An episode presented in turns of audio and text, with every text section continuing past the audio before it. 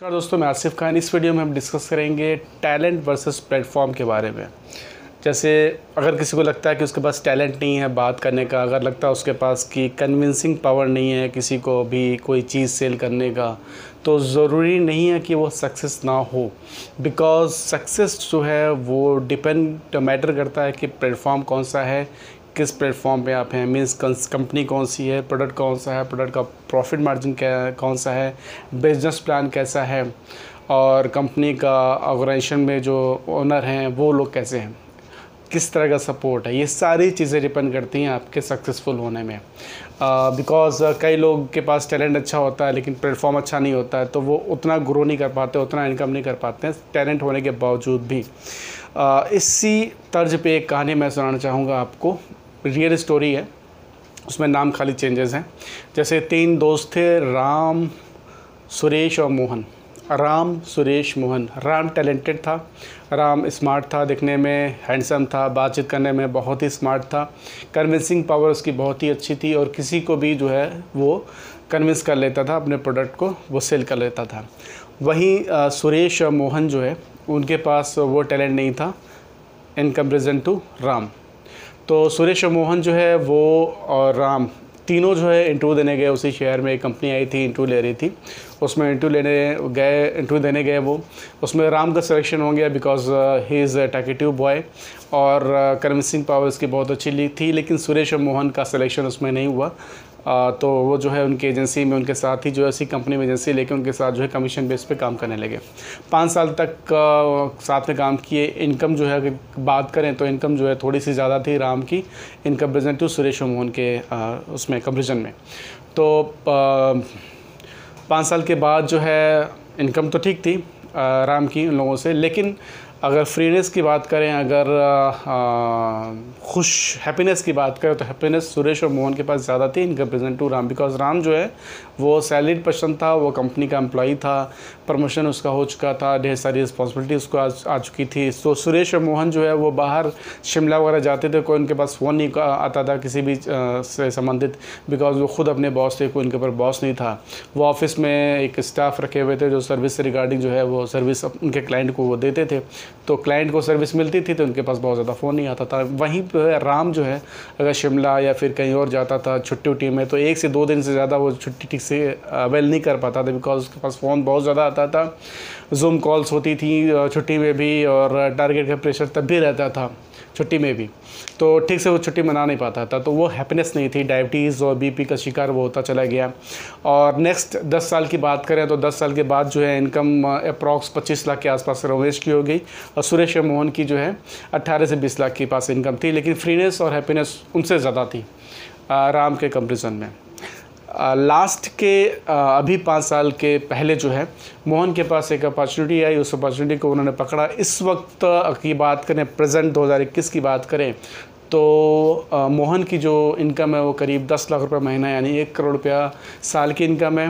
और सुरेश की इनकम जो है अभी भी 18 से 20 लाख की है। राम, राम की जो इनकम पच्चीस लाख थी तो अभी दिक्कत कुछ आई है। लॉकडाउन की वजह से कंपनी जो है वो उनसे कही कि आप जो है दूसरी कंपनी देख सकते हैं। तो अभी जो है राम के जो है नौकरी जो है छोड़ने की नौबत आ रही है, दूसरी नौकरी वो खोजने जा रहे हैं।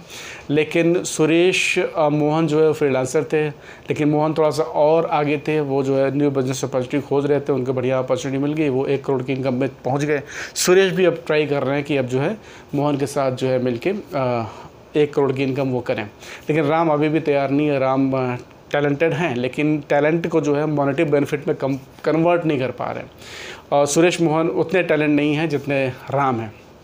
लेकिन राम जो है कंपनी में जेड एम एम की पोस्ट पे उनको लगता है मैं जेड एम हूँ जोनल मैनेजर हूँ, और मेरी इज़्ज़त है तो मैं ये सब काम क्यों करूँ फ्रीलांसर वाला काम क्यों करूँ, मैं नौकरी ही करूँगा। उसी गफलत में जो है वो अभी भी वही चीज़ करते चले आ रहे हैं।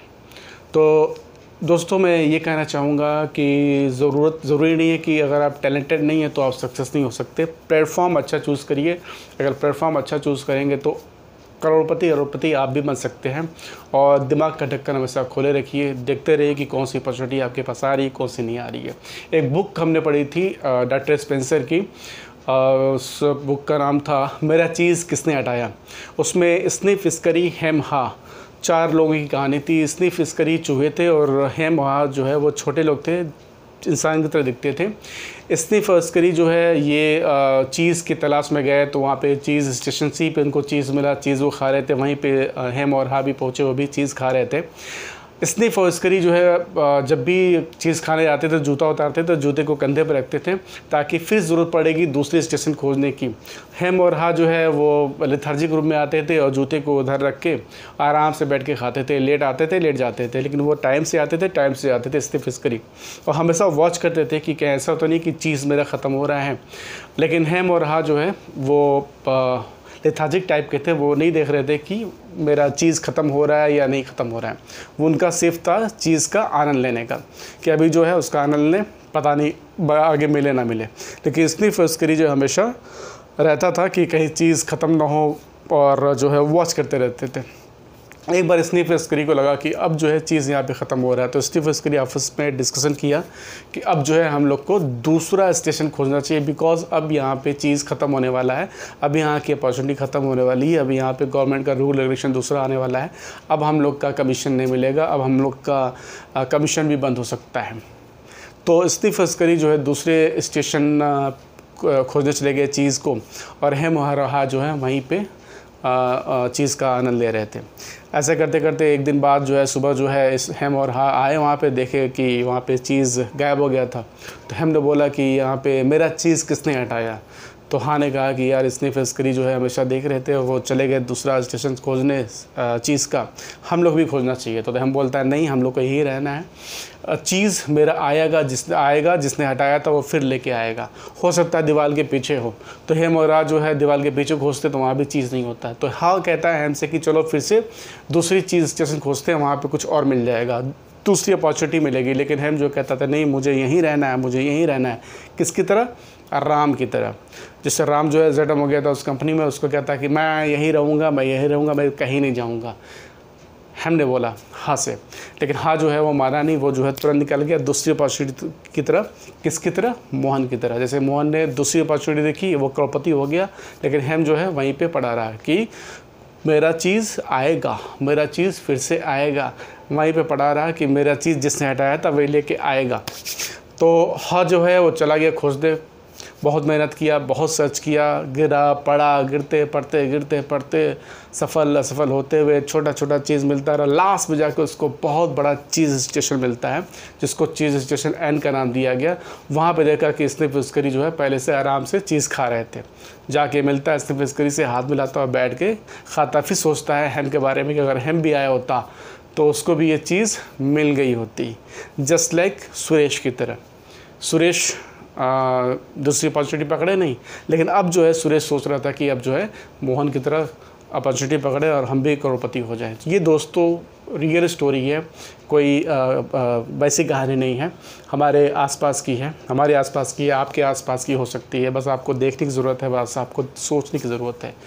तो आ, मैं यही कहना चाहता हूँ कि आप जो भी काम कर रहे हैं उसको एवेलुएट करिए कि क्या ये सही दिशा में हम जा रहे हैं, क्या जो भाई हमारी इनकम है, वो यही होनी चाहिए? क्या ऐसे नहीं कि हमारी इनकम दस गुना, बीस गुना होनी चाहिए? क्यों आप पचास हज़ार, एक लाख के ही पीछे पड़े रहते क्यों नहीं आप दस लाख, पचास लाख, एक करोड़ रुपये महीना आप कमा सकते हैं?